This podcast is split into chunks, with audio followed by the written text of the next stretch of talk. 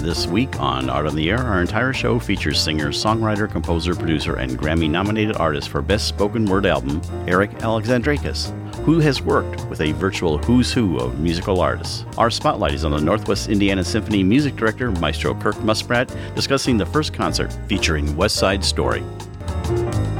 Express yourself through art and show the world your heart. Express yourself through art and show the world your heart. You're in the know with Esther and Larry. Art on the air today. Stay in the know with Larry and Esther. Art on the air our way. Express yourself through art and show the world your heart. Express yourself through art and show the world Welcome. You're listening to Art on the Air on Lakeshore Public Radio, 89.1 FM, and WVLP 103.1 FM, our weekly program covering the arts and arts events throughout Northwest Indiana and beyond. I'm Larry Brechner of New Perspectives Photography, right alongside here with Esther Golden of The Nest in Michigan City. Aloha, everyone. We're your hosts for Art on the Air. Art on the Air is supported by an Indiana Arts Commission Arts Project Grant through South Shore Arts and the National Endowment for the Arts. Art on the Air is heard Friday at 11 a.m. and Monday at 5 p.m. on WVLP 103.1 FM, streaming at WVLP.org, and every Sunday at 7 p.m. on Lakeshore Public Radio 89.1 FM, also streaming live at lakeshorepublicradio.org and is available on Lakeshore Public Radio's website as a podcast. Our spotlight interviews are also heard Wednesdays on Lakeshore Public Radio. Information about Art on the Air is available on our website, brech.com slash AOTA. That includes a complete show archive, spotlight interviews, plus our shows are available on multiple podcast platforms, including NPR One. Please like us on Facebook, Art on the Air, WVLP, for more information about upcoming shows and interviews. Like to welcome to Art in the Air Spotlight Maestro Kirk Muspratt, who's no uh, stranger to our program. He's the conductor and music director for the Northwest Indiana Symphony Orchestra, and he's going to tell us about what's coming up in the 2022-23 season, something very exciting for most of our uh, listeners. Kirk, welcome back to Art in the Air Spotlight. Aloha, you. welcome. Oh, oh, hello, hello. So, Kirk, let's uh, talk about what you got coming up this season. I think something that most everyone first you have, but what do you have coming up for your season starter? We're going to start with West Side Story, Larry. Um, it's the 65th anniversary of the show. We, I happen to be lucky enough that about three years ago, I found this new version of the show, which is okayed by the Bernstein Foundation, and it was made for Michael Tilson Thomas at the San Francisco Symphony. So it is the original orchestration, which is brutally wild and brutally hard. It's not some watered down something or other, and it's a great showpiece too. But it's a beautiful um, compilation of almost all of West Side Story. They left out some of the choreography, of course, and some of the huge, huge chorus numbers where you need tons of people on stage. But otherwise, um, it's a fantastic rendition of this piece. I did it up at New Philharmonic last year, and the patrons went bananas over it, and many people, including some of our very serious donors and subscribers, said it was the best thing that, that we'd ever done. Oh, that's So- fabulous. Yeah, that opens the season. And uh, that opens uh, Thursday, October 13th and 14th, and that's at kind of your now permanent venue, uh, Living Hope Church, and then you have another one, Valpo High School. Valpo High School, on the 15th. Yes. So when picking out something like that to start your season, you know, with an orchestra, picking a and you said this is challenging because Bernstein's score, even as is, is a symphonic score. But choosing that Yeah. as opposed to maybe a classical piece to start your season, you know, what do you weigh in terms of that as a music director? I weigh that uh, the pandemic has changed all sorts of things in our world. Uh, some people don't go out to concerts anymore. Uh, other people, well, I would mostly say it's because the, the I knew the movie was coming out from Spielberg, so I knew we had a whole bunch of big press kit ready and waiting to go there because people would go and see it and people would be talking about Bernstein and those kinds of things. So that's one of the big reasons. The other reason that I did it is because it is such a valuable and enormous oh, it's just a, it's a heaven of an orchestral score. I mean, it's really, really hard for the orchestra and uh, very challenging. And the when I did it last year, the orchestra loved playing it. They just bit into it like a yummy cupcake. So Yeah. they really bit into it and loved it. And um, you know, if we do it two years from now, will it have the same kind of impact? Will the world still be the same? I don't know. It's a lot of subjective decision making, certainly, but I know it will work, and I know we'll sell the joint out.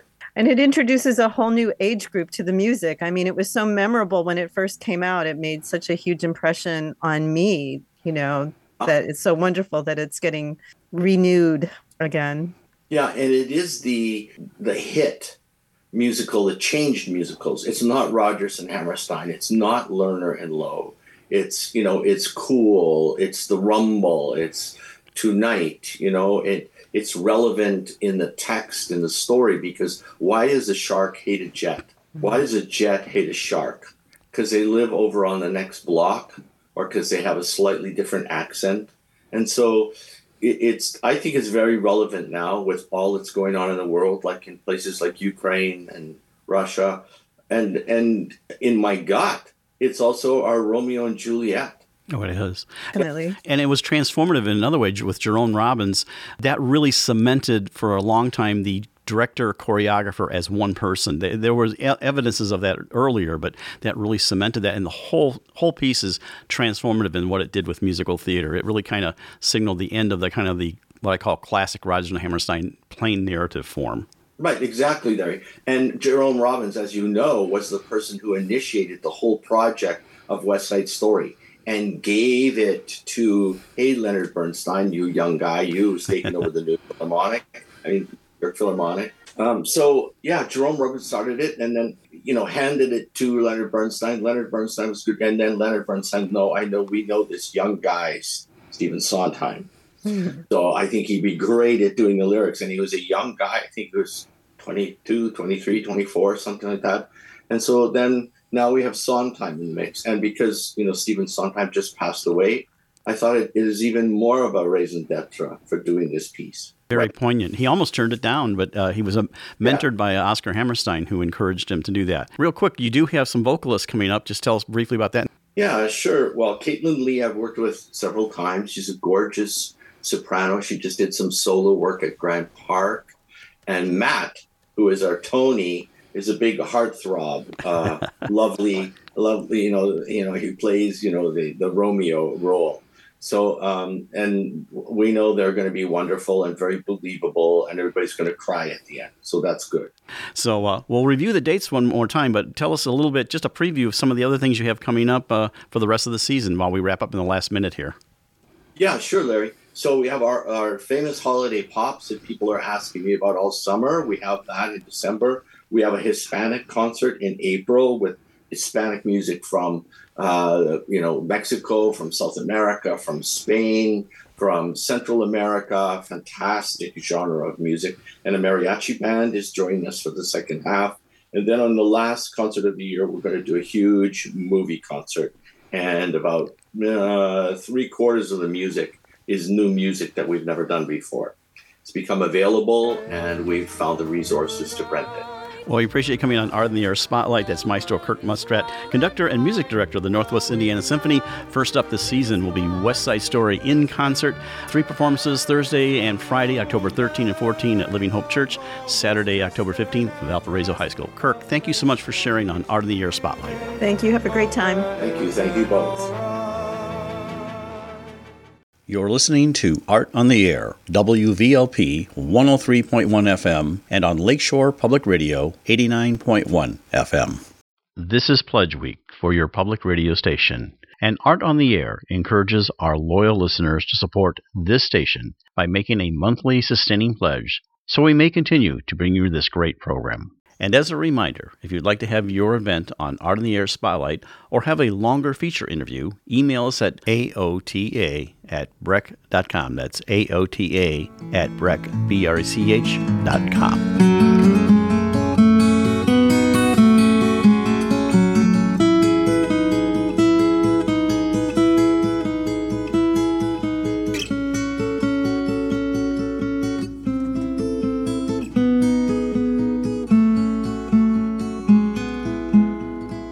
Are pleased to welcome Eric Alexandrakis to Art on the Air. Eric is a musician, songwriter, producer, remixer, photographer, and an actor. Always immersed and encouraged in the arts to follow his creative initiative, drama, music, and art classes were pursued.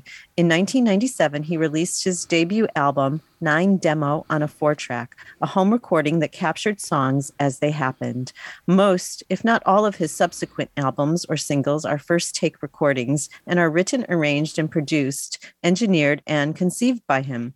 It's really phenomenal. Eric, I'm keeping the intro sparse so that we can hear how you want to tell the development story of your life. We look forward to talking about the roots of creativity and the shaping of how you approach your audio and visual site. So, Larry and I, thank you for joining us on Art on the Air. Aloha and welcome.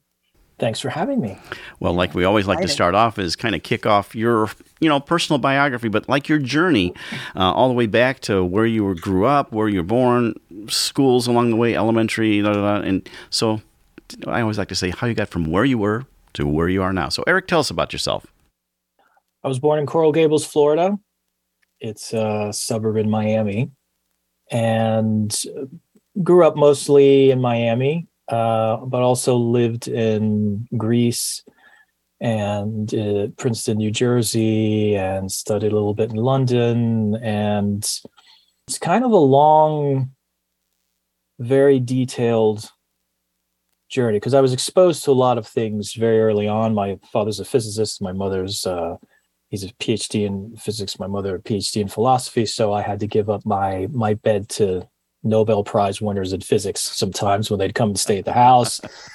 Um, one of my godparents was Einstein's neighbor and colleague at Princeton. He was my father's mentor at Princeton. So I would hear a lot of interesting stories. And uh, my grandfather was an innovator, uh, inventor, did a lot of really innovative things. And so there were a lot of high standards.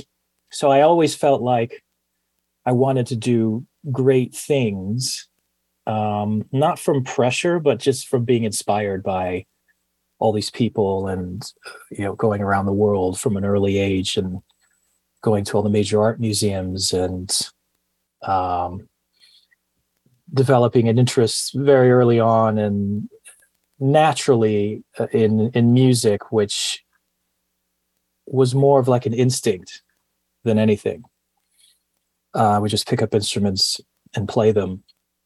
And uh, and also theater. I had a lot of theater training growing up from very young age and was in plays and things like that. So the arts were always part of my DNA, I suppose. So, were there a lot of musical instruments available at home? No, there I would just basically hit up pots and pans, and I got a piano I think around age 11. But I, I, you know, I was classically trained from age six to about 16. Uh, but then, you know, when when the early 80s, the synthesizers came in with all the new wave stuff, I fell in love with that stuff. And I just wanted to play arpeggiated synths. But in those days, those synths were like insanely expensive, you know, the Rolands and, and all that. So I, I dove hardcore into new wave music at a very young age. So uh, I loved all that melodic stuff from the early, early 80s. Uh, just it had an energy and a color to it. Just absolutely loved it. I, think my heart is really in there, even though I've been studying the 70s for the last several years to really dive into it. And that, for to me, that was the most creative decade. Um, just everything from prog rock to electronic Kraftwerk and Yes and Genesis and Zeppelin you know, so many disco, the Pistols, and Blondie and the Cars, and so um, yeah, it's it's hard to say. I mean, I I uh, I never thought of it as a profession. I mean, I always dreamed about being the singer in a band and just you know doing that sort of thing. And I was in a band uh, in high school for a few years into college, but it just it just it was such a natural thing that it just never I never thought of it as like a profession. So then I went to grad school and majored in music business. And that was a huge tool because I have this company also that does um, production, of course, but also rights clearance and for major brands like Kate Spade and Squarespace and various companies and things. So, um, yeah, but it, it's been a very, very odd journey. I mean, then I had cancer twice, and that was interesting. It was probably one of the best experiences I've had.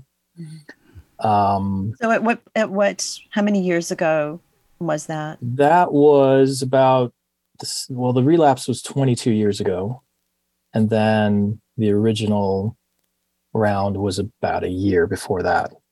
So what were you doing at the time? what were you working on? at the time i was trying to find work so Mm. i'd finished school and i was doing some acting stuff i was in the miami vice movie i was in dexter i was in some other thing and then uh, that hit me and my uh, the insurance had just run out i was on my parents thing so i had no insurance and i was looking for work so through some um, pretty uh, miraculous uh, situations, I had my whole treatment covered, and I was able to get a part-time job.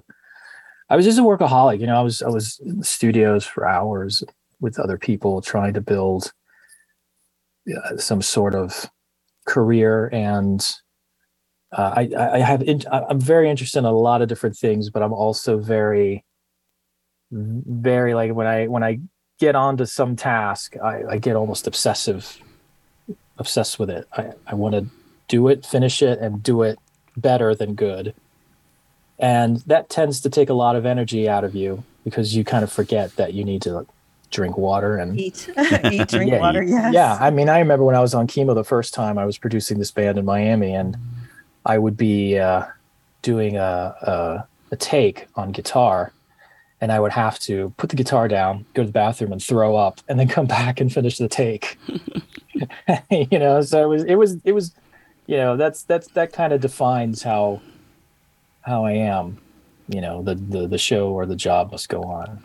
Now you spent time in Crete, and of course that that's going to set us up for your first song, uh, "Mediterranean Sun." But tell us a little about some of the summers you spent in Crete and how that inspired that song. so yeah i mean i've been going there since i was a little kid and um just kind of disappearing to greece i mean I, I you know the first time i flew alone to greece i think i was 13 and i i would just disappear for months on end and go on little island hopping with friends and cousins and things like that which i I think at this point I would never let my kid do. I think the times are times are a little different. So it's amazing that a, kid that age could do that. Um, and you know, you walk, you know, you, you just kind of like one day I was just kind of walking on the beach and I was just taking all those summers in and thinking about all the nice things you would see on that beach, you know, from a young age. And the song just kind of popped in. And John Taylor from Duran Duran's playing bass, and Steve Ferrone from the Heartbreakers is on drums, and we did it all in first takes and 16 track, and there you go. It's fantastic. Well, let's take a listen to that uh, Mediterranean Sun. It's a very energetic, high energy tune there, inspired by summers in the isle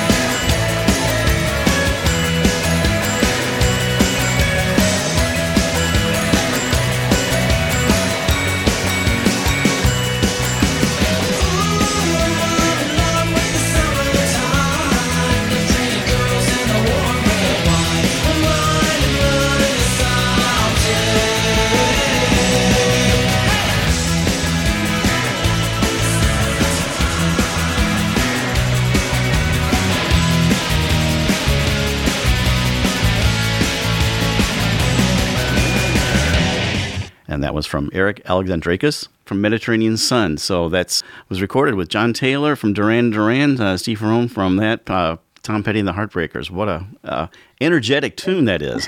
Very surfer vibe. yeah. Thanks. Yeah. Yeah. John is the one who discovered me. So it was really nice to, I, I love listening to that just full circle because that band was was a huge influence. Uh, Probably my biggest influence since I was a little kid. That was the first synthesizer I heard from Hungry Like the Wolf that arpeggiated, Right. you know.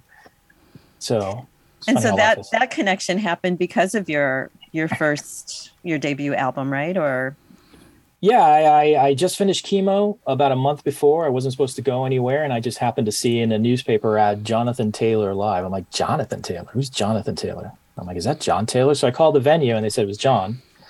And the day he was playing, a tropical storm was hitting, but nothing was going to stop me again. so I wasn't supposed to, you know, be outdoors or anywhere near people because my immune system was pretty low. So I was the first one there, and I was under a leaky canopy for about two and a half, three hours as it was raining like crazy and i had a cassette of my of my first two albums and there was a hotel next door to the venue and i said well let me go stand uh, in the lobby maybe he'll come out and there he comes out with uh, yellow socks looking for an ironing board and i gave him my tape and that was it so beautiful. Yeah. Yeah. Well, and we have another song while, while we're uh, talking, and I tell us about that. Here comes the snow, and I love the uh, story behind this. How it was inspired by a dream. So tell us a little bit about that, Eric. yeah i, I love i got into americana a bit late like, like the mavericks was was an eye-opening band for me. They're from miami. And i just always thought uh, americana was about horses and and you know beer drinking or whatever. So but like their songs were just so melodic and had such a cool vibe and i really got into it. Um and so I, I had this dream that I went ice skating with Charlize Theron, and I woke up the next morning, and that's what the song is about. And it's got a Cretan lyre on there, that bowed instrument. It's not a fiddle; it's a, it's a lyre. And the song's done really good. It, it did- done really well. It gets played across the U.S. and retailers Christmas time and European radio, and seems to strike a nerve. Well, let's take a listen. Here comes the snow. Here comes the snow. Here comes the snow. Take my hand, come on and let's go. I'll build you an igloo. We'll live there, just me and you, and eat ice pies and frozen soup. Here comes the snow. Here comes the snow. I'll get my skates. Come on and we'll go. I'll twirl you on the ice and you'll kiss me your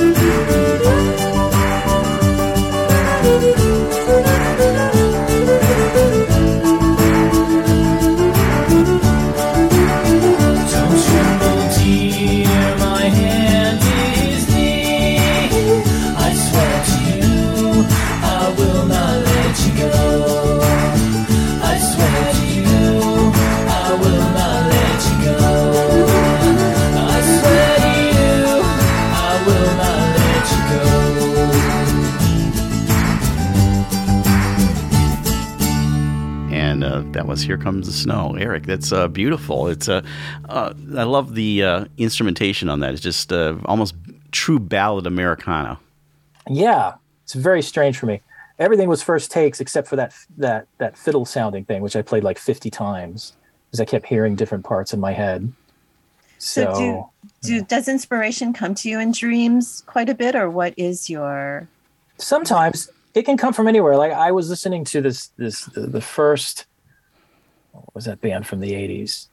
Uh, I can't remember what it, what the name of the band was, but I was listening to their first album and this this lyric war, you know, this pairing of the words "unfinished business" came in some of the lyrics, and that that that phrase or that pairing sparked a new song called "Unfinished Business." So it can come from like a scene in a movie or something somebody says or a melody I hear. I'm like, I like that melody. What if I change it to this?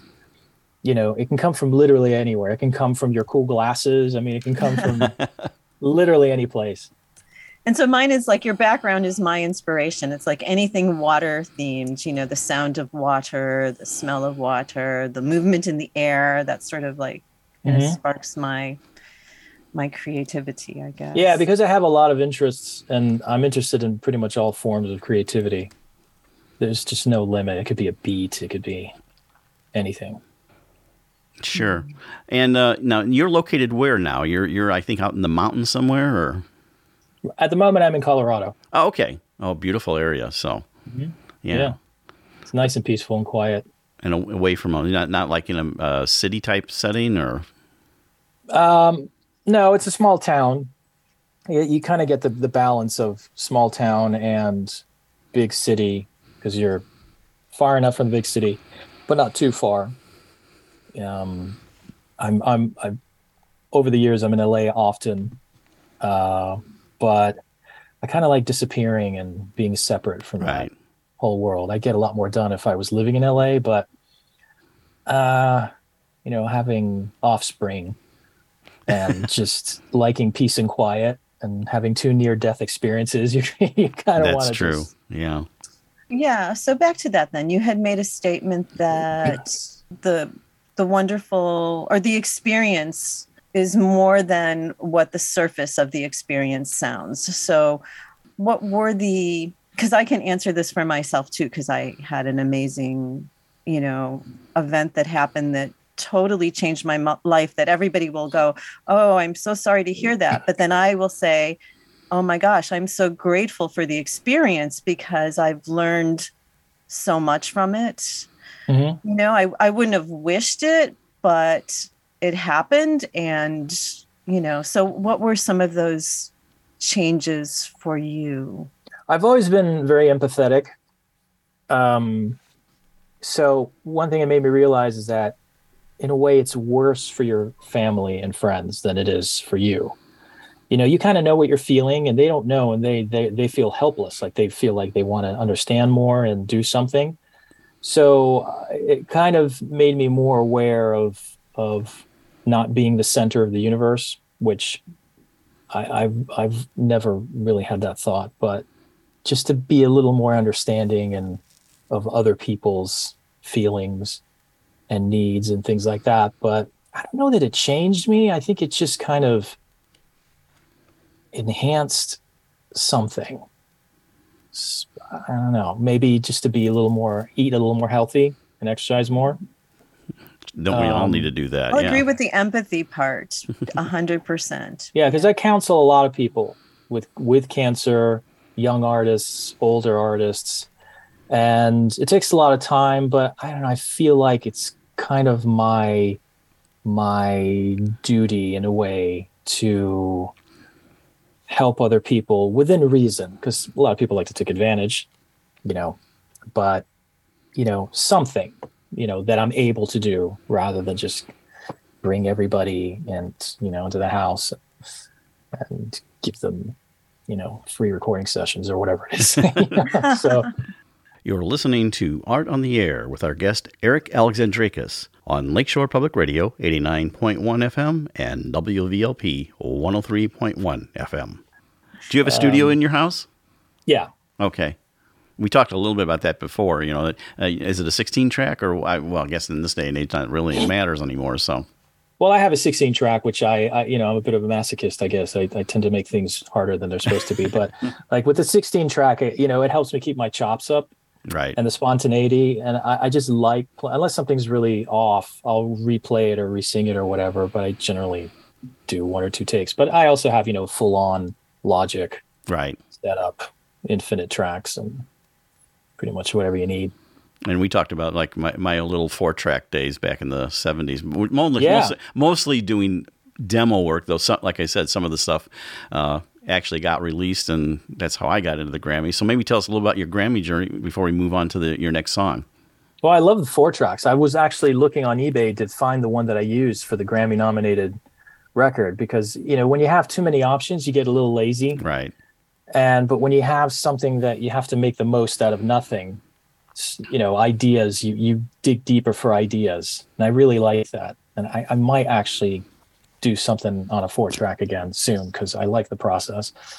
Uh yeah, with the Grammys, it was just I, I decided to write this story about how cancer uh my 20 years as a cancer survivor um and it had all the music i did from the john taylor uh days the early days there uh which the first album was done when i had the tumor in my chest. It was the size of a fist and i didn't even know what the pain was. And then the second one ivy catatonia was done during the eight months of the treatment.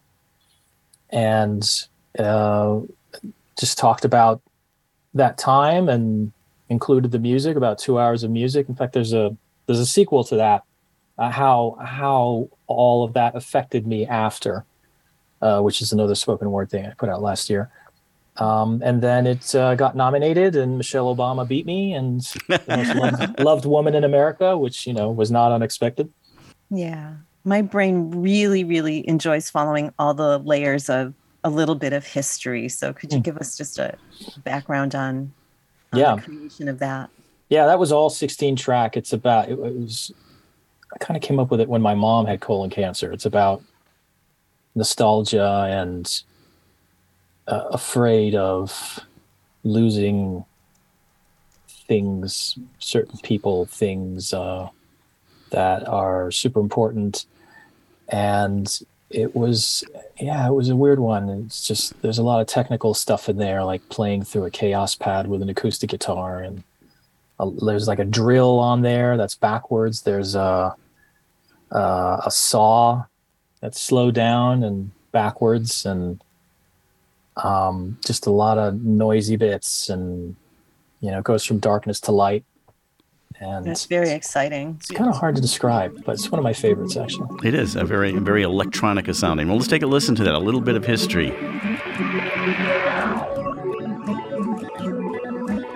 And so the day begins with a hidden cloud, whose shadow is close behind, yet keeping its face concealed from me.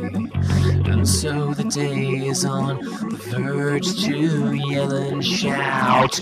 What legal matters I find melt in my head to replace me. Nostalgic pride. I try to breathe. I try to bleed. I'll always need a little bit of history. Daydream the day. I'll die for you. I'll always need a little bit of history. Sometimes I wonder if need a brain biopsy to learn how to close the window through which I can see. I don't miss these things. Specters who haunted this place, and it's like I try to communicate Oh,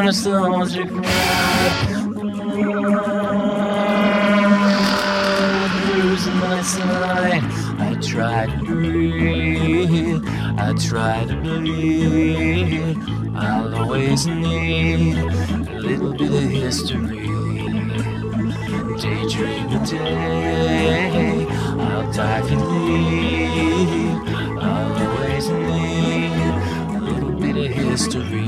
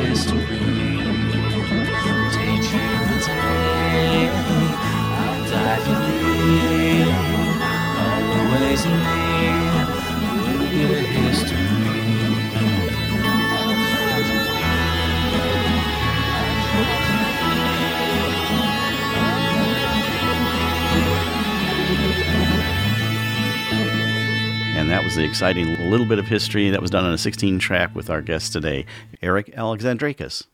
Moving on, you're now doing also, you touched on this earlier in your interview, but uh, promotional work and uh, rights clearance and things. So tell us a little bit about that process. So that that's a direct product of my my graduate school degree, which is in music business, where I learned contracts, had law classes and MBA classes and things like that. So I, I stumbled across that by accident. My, like the first tracks I had licensed were from Viacom. I don't know how how the music supervisor got it, and it was all the four track stuff, never mastered.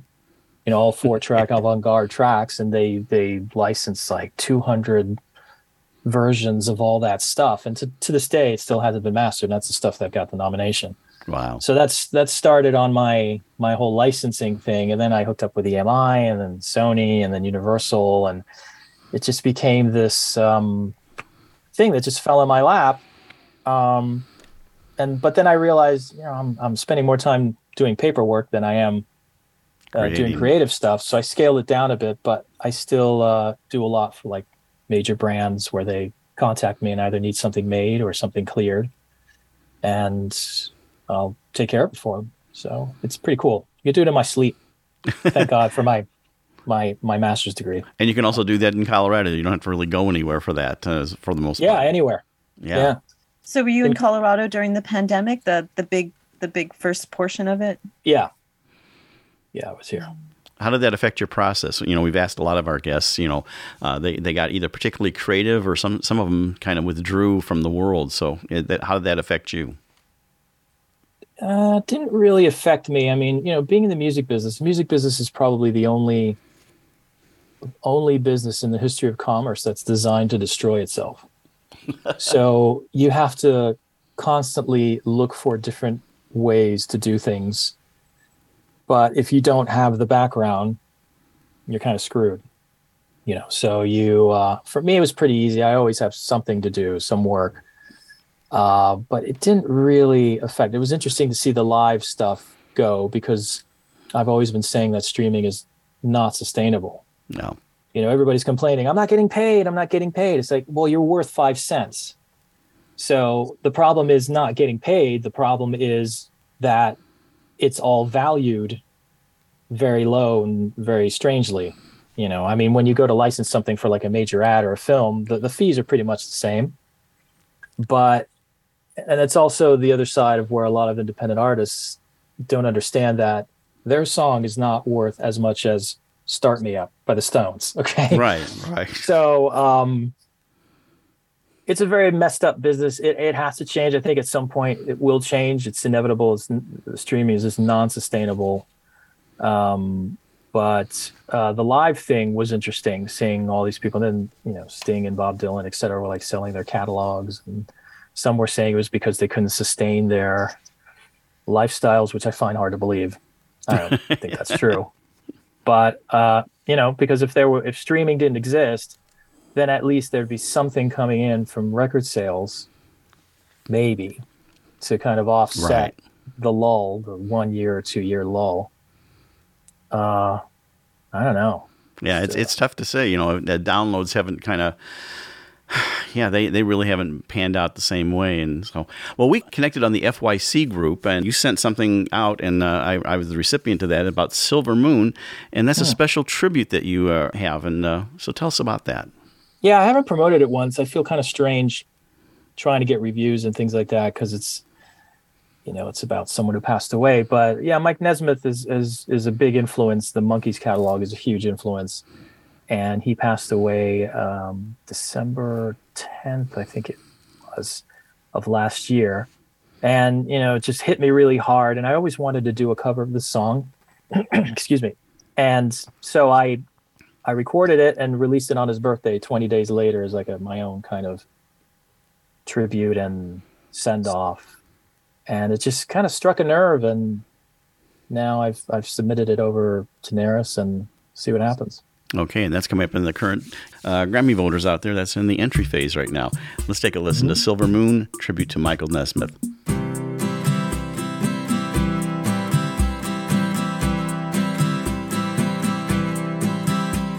See the lazy windmill slowly turning,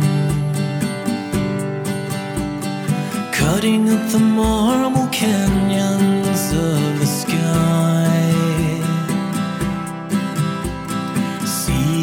dust around my feet go churning, moving with the winds down the highways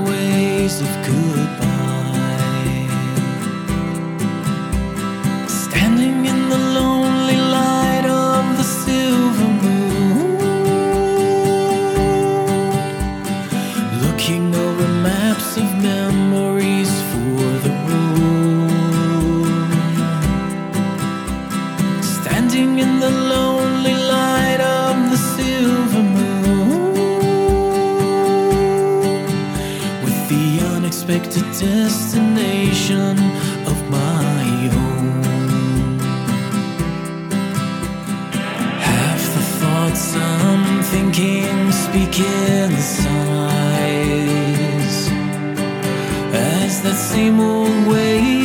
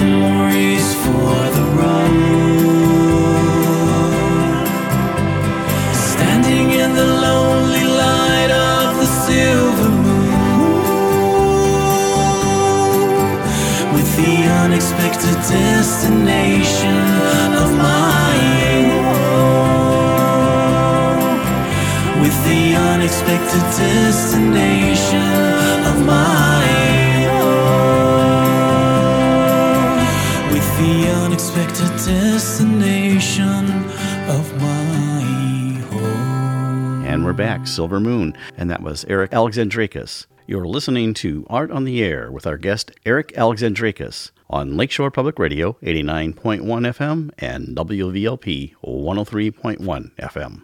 Yeah, sometimes the monkees were not considered a real group, you know, because they were kind of put together, but it's amazing how their music actually has a lot of endurance.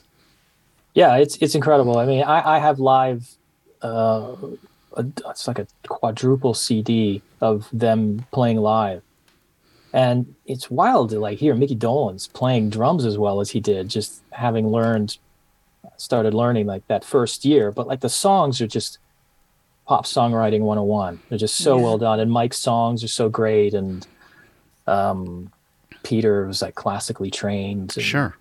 Um, and of course all the other songwriters there. But it's just such it's like a it's it's a great catalog. There's just so such a variety with you know a lot of Americana stuff and just straight ahead rock stuff and jangly Sure. stuff. probably gets lost because the show was so campy sort Right. of and um wild and fun that Yeah, I mean they should be in the rock and roll. They should be in the rock and roll Hall of Fame. I mean there's there's no question of it.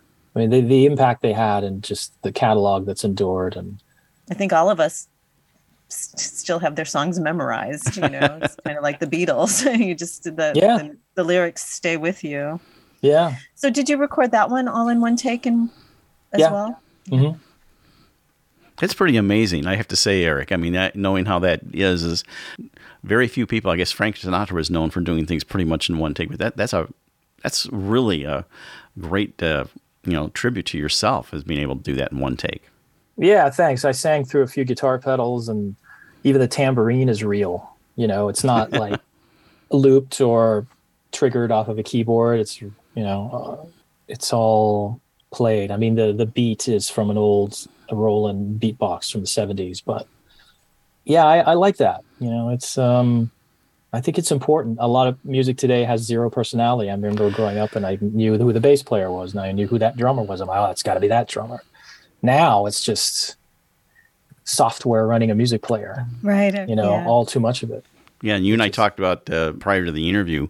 I was listening to uh, oh, I think it was Herb Alpert, uh, Tijuana Brass, and how the mixing is so different. You know, you have full left channel, full right Yeah. channel, and and you really, you know, we talked a little bit about you know vinyl, but I said I think it's, it has a lot more to do with the mixing. Uh, you felt Mm-hmm. like the trumpet was right there, and it's not going through all this processing. It was microphone to tape to the pressing. So Yeah. Did you hear the new uh, Taxman remix from Revolver? no, I haven't yet.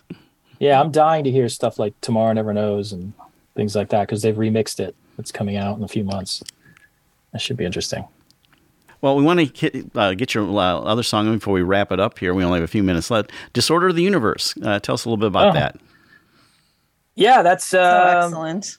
Thank you. That's John Malkovich and myself, and we have this. Uh, Rolling Stone calls us this avant-garde trio. So it's Sandro Miller, Chicago-based photographer, who's one of the top commercial photographers in the world, and John Malkovich and myself, and that was that's a, a, a remix of a track that was on our vinyl Hell on Earth, which was vinyl only released. We'll probably put it on streaming next year or something and we, we kind of have a theme going. It's it's um you know it started with plato's allegory of the cave which is pretty much about like, perception you know what you think you see. And so we have all these album covers of john as different characters and it's it's meant to play to people's perception. Well what do you think this means? What do you think he's representing? What do you think it is? And then on on hell on earth he's reciting aristotle. So you know we're we're all governed by perception with the media and with everything surrounding us so that's been a running thread really through all those releases Well, we're going to play that as our playout. So we have just about a minute left. How can people find you on uh, internet, uh, everything else, and contact you if they're interested in doing that, Eric? yeah i'm pretty easy to find just put my name in there eric alexandrakis and website comes up and facebook and twitter and instagram and my shoe size and Well, my- I, you know, I've completely enjoyed exploring your work. It's just been Thank you. like such a pleasure. Yeah, like a wonderful kind of painful pleasure. yeah, I like that. Wonderful, painful. That might be a song title someday. I might have to put you in on Painful pleasure.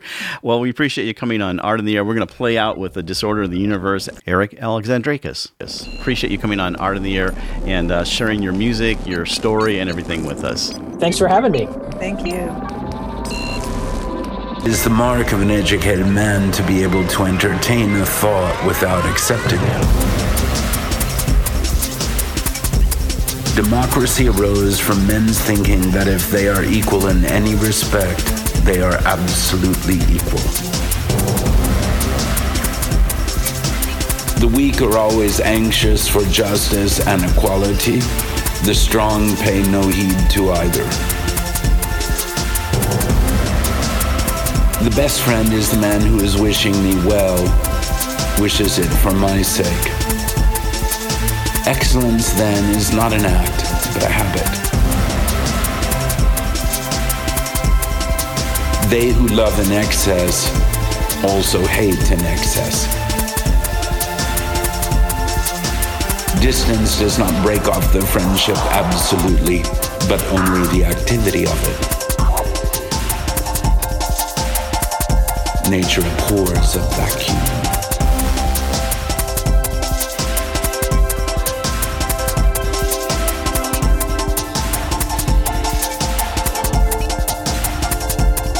Evil brings men together.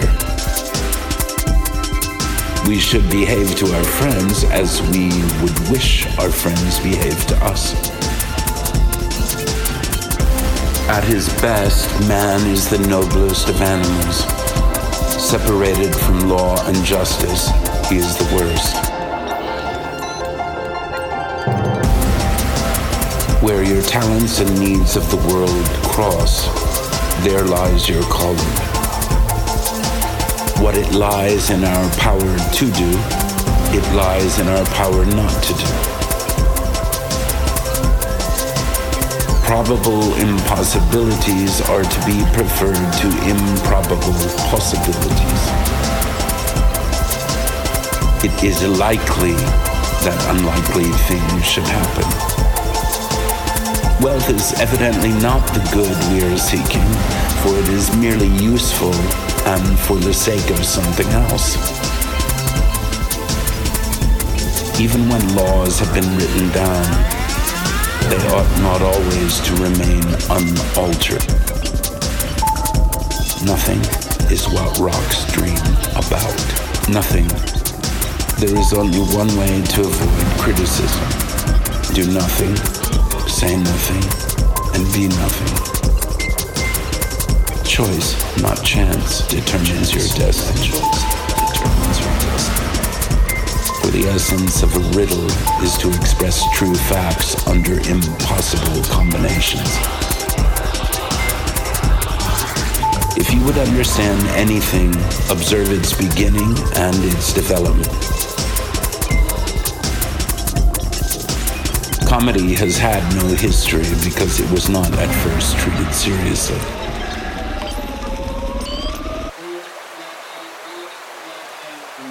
And as a reminder, if you'd like to have your event on Art in the Air Spotlight or have a longer feature interview, email us at aota at brech.com. That's aota at brech, B-R-E-C-H dot com. This is Pledge Week for your public radio station. And Art on the Air encourages our loyal listeners to support this station by making a monthly sustaining pledge so we may continue to bring you this great program. Next week on Art of the Air, we feature the husband wife acoustic duo known as Steve and Mary E., Steve and Mary Elizabeth Champagne, sharing some of their original music. Next, we have the award winning local watercolor artist Pat Herman discussing her current exhibits inspired by sycamore trees at the Ellen Firm Gallery and the Depot in Beverly Shores. Our spotlight is on the LaPorte County Symphony's 34th annual Drayton Children's Concert in October and November's Americana Concert with Executive Director Tim King.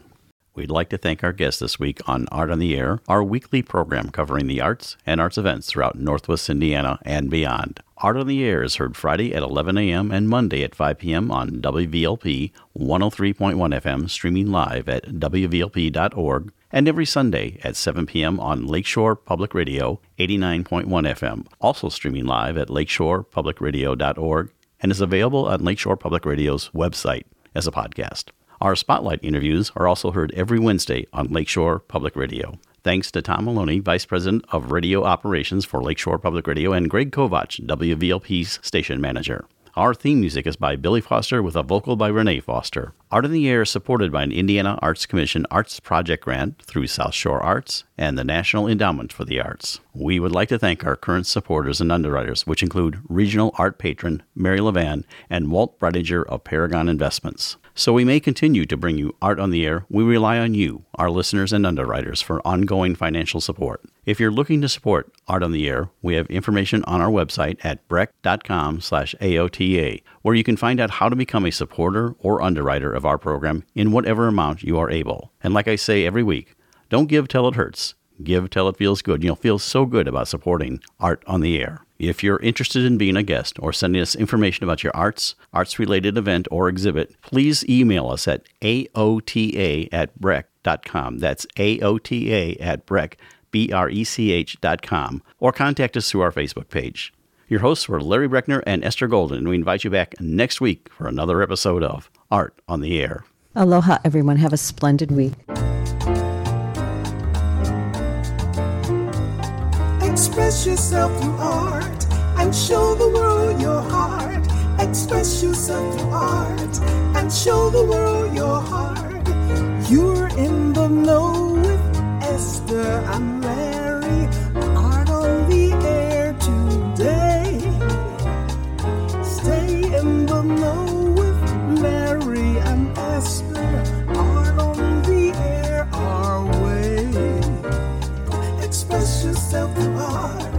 show the world your heart.